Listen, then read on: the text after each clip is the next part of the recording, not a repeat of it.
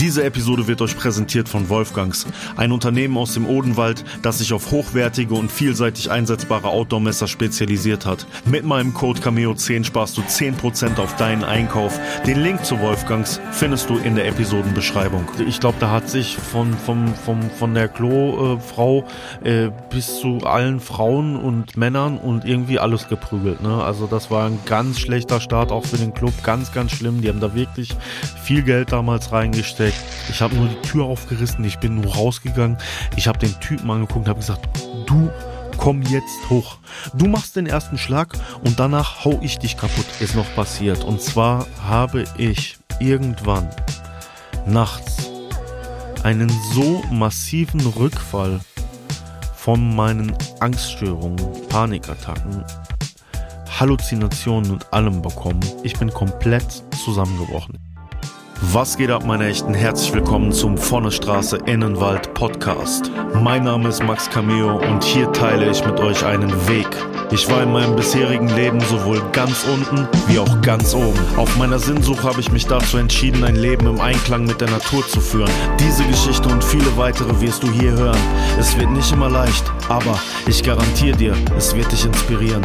Und jetzt wünsche ich dir von Herzen viel Spaß mit der heutigen Episode. Herzlich willkommen und schön, dass du wieder mit am Start bist. Hier im Vonnestraße Innenwald Podcast. Mit mir, eurem Host, Max Cameo. Ihr merkt schon, ich habe so einen schelmischen Unterton in der Stimme. Ich habe heute wirklich echt gute Laune, obwohl das Wetter draußen, gar nicht so dazu prädestiniert ist, so gute Laune zu haben. Irgendwie 5, 6 Grad, Nieselregen, grau. Aber ich habe heute Morgen, bevor ich ins Tattoo-Studio gefahren bin, einen schönen Spaziergang mit Otis gemacht, der mir wirklich gut getan hat. Und das ist ja auch irgendwo die Kernaussage von dem, was ich hier immer sage und immer wieder wiederhole. Verbring Zeit in der Natur und es kann deinen Tag, deine Woche, dein Jahr, dein Leben verändern. Und an so einfachen Dingen sehe ich das immer wieder und es ist immer wieder schön, das auch an sich zu erkennen, wie viel Energie es geben kann für einen guten Tag, sich bewegt zu haben, draußen gewesen zu sein. Vielleicht liegt es aber auch daran, dass bei mir im Moment so viel in Bewegung ist, so viele Dinge passieren. Ein Projekt kündigt sich an, über das ich hier noch nicht näher reden kann, aber wenn ich es dann hier euch sage und es veröffentliche, dann wird es, glaube ich, viele von euch freuen.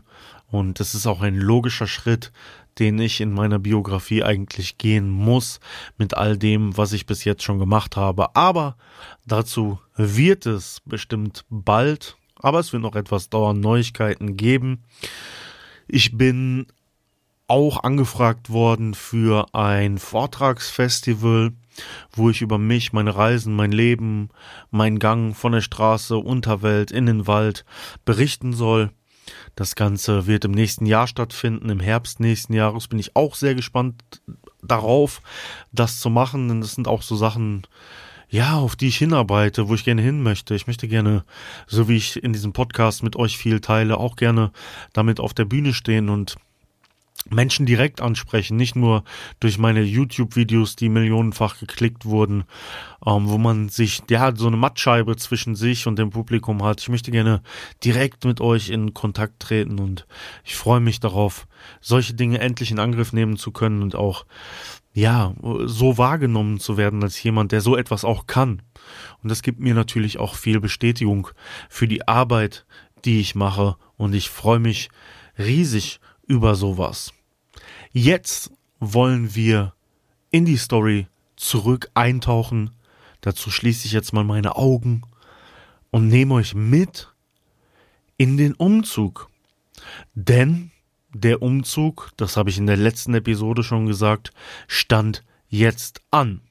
Nicht mein erster Umzug, ihr kennt ja meine Story, bin in der Kindheit schon früh gezwungenermaßen umgezogen worden, was mir nicht so gut tat, bin dann früh nach Berlin gegangen, dort harte, krasse Erfahrungen gemacht, dann wieder von Berlin zurück und hatte jetzt die letzten Jahre dann mein Plätzchen in der Stadt, in der ich dann auch ab meinem 7. Lebensjahr die meiste Zeit verbracht hatte, dann wieder gewesen und habe viele Sachen erlebt, meine ersten Berührungspunkte mit dem Rotlichtmilieu, habe jahrelang Musik gemacht, mehr oder weniger erfolgreich, viele Leute kennengelernt, ein sehr bewegtes Leben geführt, nicht 0815, nicht von 8 bis 16 Uhr arbeiten, in der Schule viel verkackt. Falls ihr die Story noch nicht kennt, dann wird es jetzt Zeit, im Podcast auf die ersten Episoden zu gehen und sich die Geschichte von Anfang an reinzuziehen. Natürlich, nachdem du diesen Podcast positiv bewertet hast. Wenn du das nämlich noch nicht gemacht hast, dann tu mir bitte den Gefallen und nimm dir kurz die Zeit, um das zu tun, denn das hilft mir sehr viel weiter. Auf deiner Plattform, egal wo du bist, Amazon, Apple, Spotify, bitte gehe in den Reiter, wo du diesen Podcast bewerten kannst und lass eine positive Bewertung für den Podcast da. Dankeschön. So, also, Umzug. Umzug in die Nähe von Köln. Da hat es mich hingezogen, da hat es mich hingetragen, denn die Frau, mit der ich damals zusammen war, sie kam aus dieser Gegend und wir haben uns entschlossen, zusammenzuziehen. Und dieses Zusammenziehen sollte sich erstmal als schwierig herausstellen, denn man musste natürlich erstmal eine Wohnung finden. Und so wie es in Ballungsgebieten üblich ist, außerhalb von Großstädten im Einzugsbereich von 10 bis 50 Kilometer drumherum sind Wohnungen, Häuser sehr begehrt, denn Leute, die in der Stadt arbeiten, die leben gerne etwas weiter außerhalb. Und so haben wir einige Wohnungsbesichtigungen tatsächlich gemacht, bis wir dann eine Wohnung gefunden hatten, die sowohl unserem Budget passte, wie auch von der Lage her ganz gut war und wo einiges oder alles, ja, einigermaßen stimmig war, dass wir sagen konnten, da wollen wir rein. Wir mussten uns da natürlich erstmal gegen die Konkurrenz, wie ich gerade schon gesagt habe, relativ begehrt durchsetzen. Nun war es so, dass sie von uns beiden definitiv den festeren Job hatte. Ich war der Hustler, der Lebenskünstler, der Typ, bei dem es mal auf, mal abgeht. Ich konnte das Ganze aber ganz gut kaschieren, weil ich zu diesem Zeitpunkt einen knallorangenen, sportlich orangenen Sportwagen hatte. Dieser Sportwagen hat nach außen hin dafür gesorgt, dass Leute denken würden, okay, wenn einer mit so einem Wagen kommt, dann hat der Typ auf jeden Fall einen guten, festen, gesicherten Job. Tattoos im Gesicht hatte ich nämlich damals noch nicht. Ja, diesen Anschein habe ich erweckt. Und der hat am Endeffekt, glaube ich, dazu geführt, dass wir dann diese Wohnung bekommen haben. Denn sie haben mich gefragt, okay, die Frau so und so macht das und das. Und sie, was machen sie? Ich so, ja, ich bin selbstständig. Das ist für mich natürlich immer schwer. Gehaltsabrechnungen vorzunehmen, ja, das verstehe ich, ja. Funktioniert immer noch sehr gut, der Trick. Oder früher besser, heute, glaube ich, ein bisschen schwieriger. Selbst als Selbstständiger muss man inzwischen irgendwo überall etwas vorweisen, aber damals war es so, ich bin selbstständig, hier gucken Sie meinen Sportwagen, ja, alles klar, machen wir. Ja, also Wohnung bekommen und dann hieß es umziehen und dann bin ich auch tatsächlich relativ schnell umgezogen. Den ganzen Umzug spare ich uns jetzt mal, der ist an sich relativ uninteressant. Interessant ist die Neuorientierung, die ich durchführen musste. Denn, wo kam ich denn jetzt her? Gut, ich habe mit Spike zusammen immer noch Partys veranstaltet. Malibu war zu diesem Zeitpunkt glaube ich, auch schon Geschichte. Wir hatten wieder andere Diskotheken angesteuert, wo wir als Veranstalter fungiert haben. Und das war eigentlich so das, was ich hauptsächlich gemacht habe. Musik habe ich zu dem Zeitpunkt tatsächlich gar nicht mehr gemacht. Da lief nichts mehr und war auch kein Interesse mehr da. Ansonsten habe ich natürlich, obwohl sie auch arbeitet und festarbeitete, mit dieser Name der Wohnung etwas mehr Verantwortung für mich selber gespürt. Jetzt 2 Leute, größerer Haushalt, größere Wohnung, da muss irgendwie Kohle kommen. Das Erste, was ich damals gemacht habe, war, meine Fühler weiter nach Köln rein auszustrecken. Habe ja vorher schon gesagt, war dann in Köln immer mehr unterwegs gewesen, was Training angeht, Pumpen, Leute aus der Türsteher-Szene kennengelernt. Auch die eine Geschichte mit den Zivilcops aus der letzten Episode, all solche Sachen. Also lernte relativ schnell dann auch Leute kennen.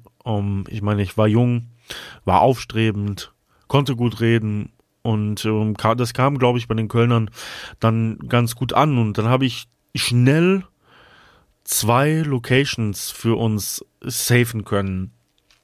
Zum einen war das eine ganz neue Diskothek, die auf 3 Stockwerken eröffnet hatte. Am Gürzenich, glaube ich, das hieß damals Paper Moon.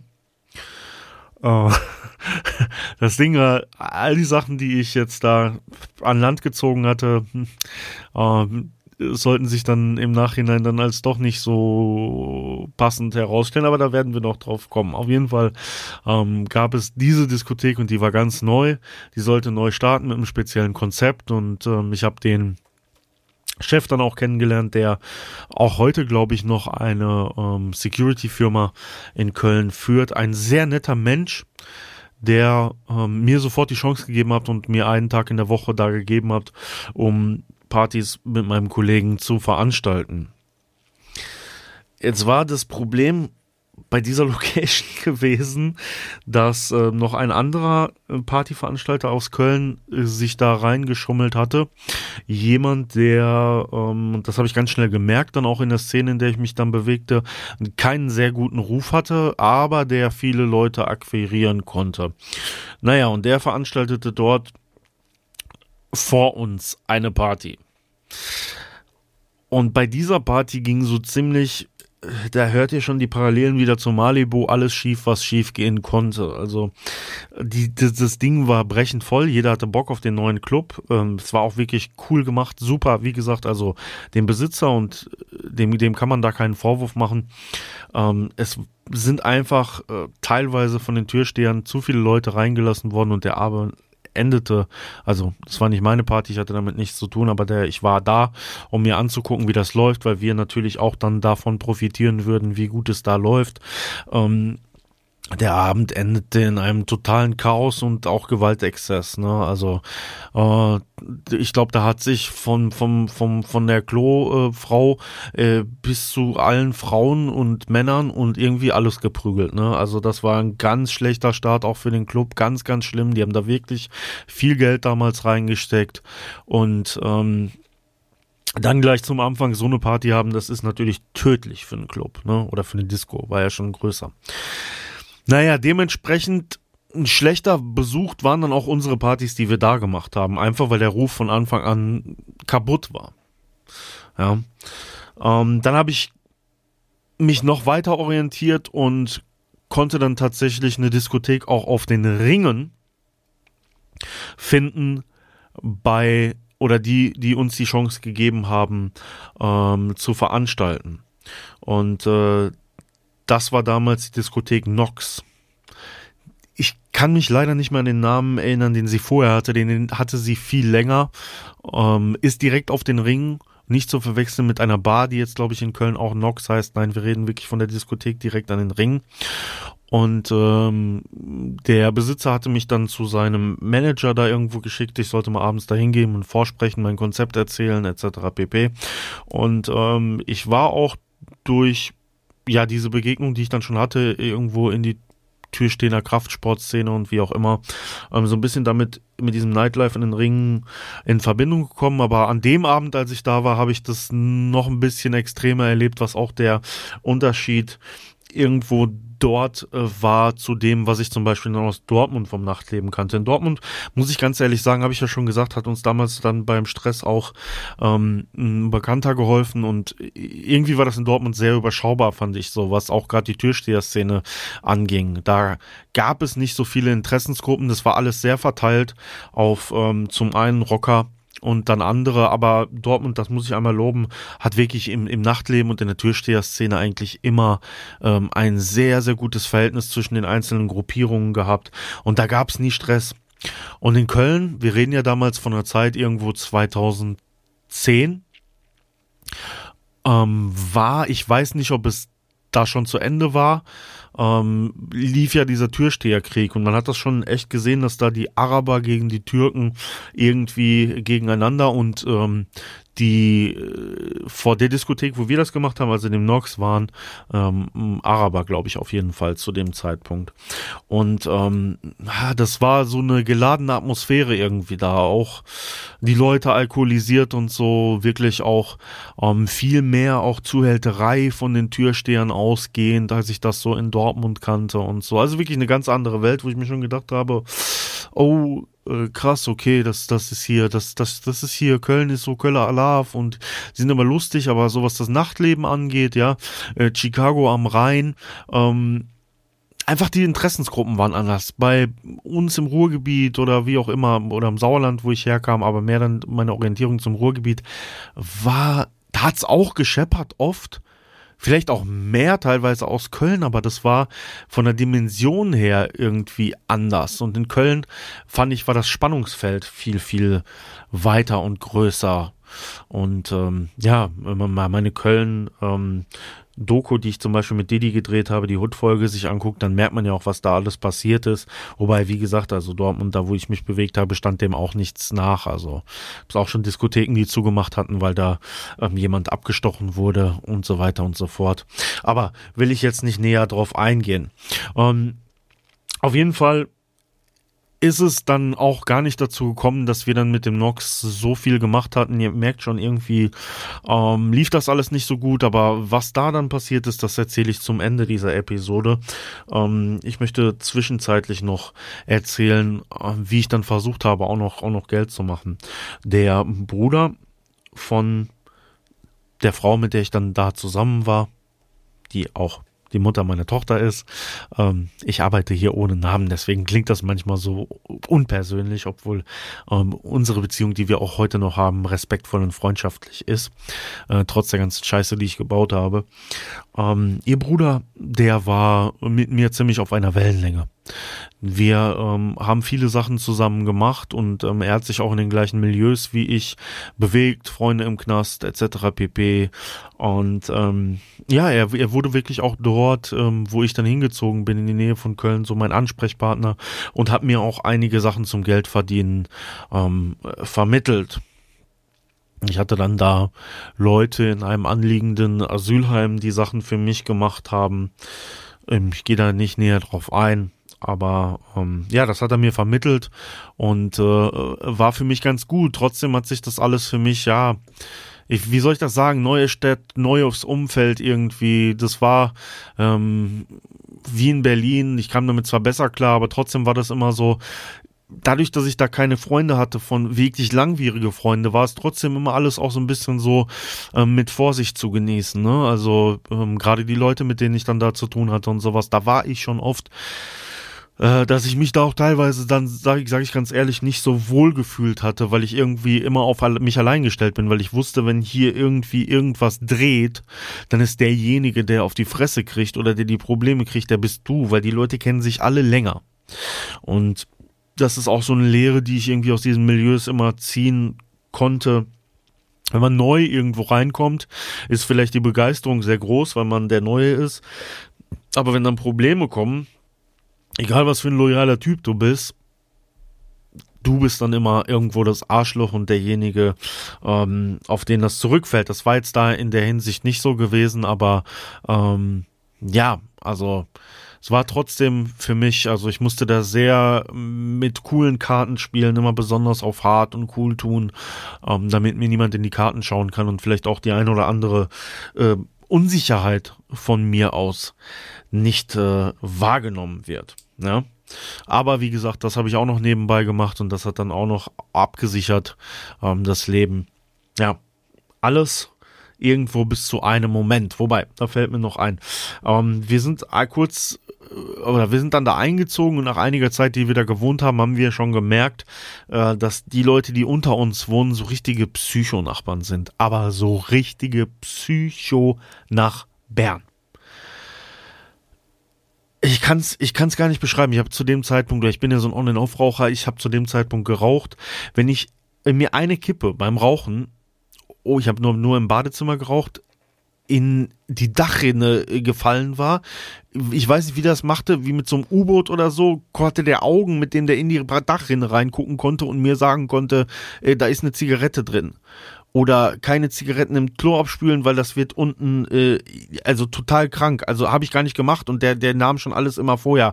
Auf jeden Fall, es gipfelte irgendwann da rein, dass es einen Komplettausraster gab, weil die fingen irgendwann an, ständig uns auch auf der Treppe abzufangen und uns irgendwas zu sagen, was wir nicht zu tun und zu tun haben. Wirkliche Psycho. Ich kann es euch nicht anders sagen. Wirklich. Leute, die haben das, so dieses Zusammenziehen von zwei jungen Menschen richtig zerstört, diese Leute.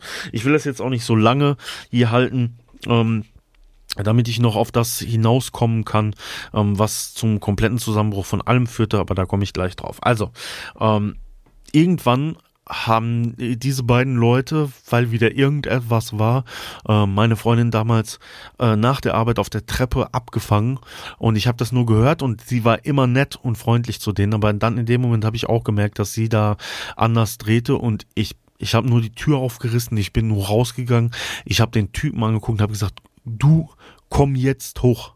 Entweder du kommst jetzt hoch oder du machst deine Tür zu und gehst wieder rein, weil ich komme nicht runter. Du kommst hoch, du machst den ersten Schlag und danach hau ich dich kaputt. Der Typ ging mir so auf den Sack. Ich habe dann aber auch in seinen Augen gesehen, dass der gemerkt hat, okay, alles klar, die spielen hier mit anderen Karten. Und ich glaube, damit haben die einfach nicht gerechnet. Ich weiß nicht, warum die nicht damit gerechnet haben, aber das ist ja oft so mit Leuten. Ne? Also selbst heutzutage habe ich das manchmal, dass ich habe eine ganz andere Grundhaltung zum Leben, auch zur Gewalt und so. Aber wenn Leute wirklich eine extreme Grenze überschreiten, dass ich einfach sehr nett bin und dann merke, die rallen es einfach nicht. Man muss wirklich diese wirklich böse Seite rauskehren, ja, um denen zu zeigen, wo die hier dran sind. Was ich heute einfach grundsätzlich schlucke und gar nicht mehr mache. Aber damals konnte ich nicht an mich halten und habe das dem Typen halt gesagt. Ja, und danach war auch Funkstille. Da haben wir nichts mehr von denen gehört und dann sind die... Und Leute, das hört sich so an, als ob ich hier eine Rechtfertigung finde, weil wir die rausgeekelt haben. Nein, das waren wirklich gestörte Leute. Die sind ausgezogen. Nachdem ich diese Ansage verteilt habe, sind die ausgezogen. Trotzdem war... diese Wohnung und das alles, die Umgebung irgendwie auch für uns verbrannt. Und wir sind dann auch nach Köln gezogen. Aber eine Sache, und um die wird sich in der nächsten Episode auch drehen, ist noch passiert. Und zwar habe ich irgendwann nachts einen so massiven Rückfall von meinen Angststörungen, Panikattacken, Halluzinationen und allem bekommen. Woher der genau kam, weiß ich nicht. Aber es war einfach nur heftig und ich bin komplett zusammengebrochen. Ich bin einfach komplett zusammengebrochen. Wie das aber passiert ist, das werde ich euch erst in der nächsten Folge erzählen und da werde ich auch wieder eine komplette Folge rausmachen, weil mir das immer so wichtig ist, euch in meine Gefühls- und Gedankenwelt mitzunehmen, um das auch mit euch zu erläutern und zu erörtern, wie sowas kommt und was da passiert ist. Das heißt, nächste Episode gehen wir rein in diesen Komplettzusammenbruch, der auch das alles dann auch erstmal beendet hat, was da vor war. Ja? Also nichts mehr mit diesen Sachen da im Asylheim, keine Partys veranstalten mehr, ich bin komplett psychisch zusammengebrochen. Hab mich dann danach schnell wieder aufgebaut, wir sind dann auch dort weggezogen und dann nach Köln gezogen, aber nächste Episode gehen wir da rein und ich erzähle euch, wie das passiert ist, und dann können wir auch zusammen vielleicht mal überlegen, wie das überhaupt dazu kommen konnte. Vielleicht habe ich mich viel zu lange selbst angelogen gehabt und mich auf viel zu viele Sachen eingelassen irgendwo oder auch viel zu viele Unsicherheiten in meinem Leben gehabt.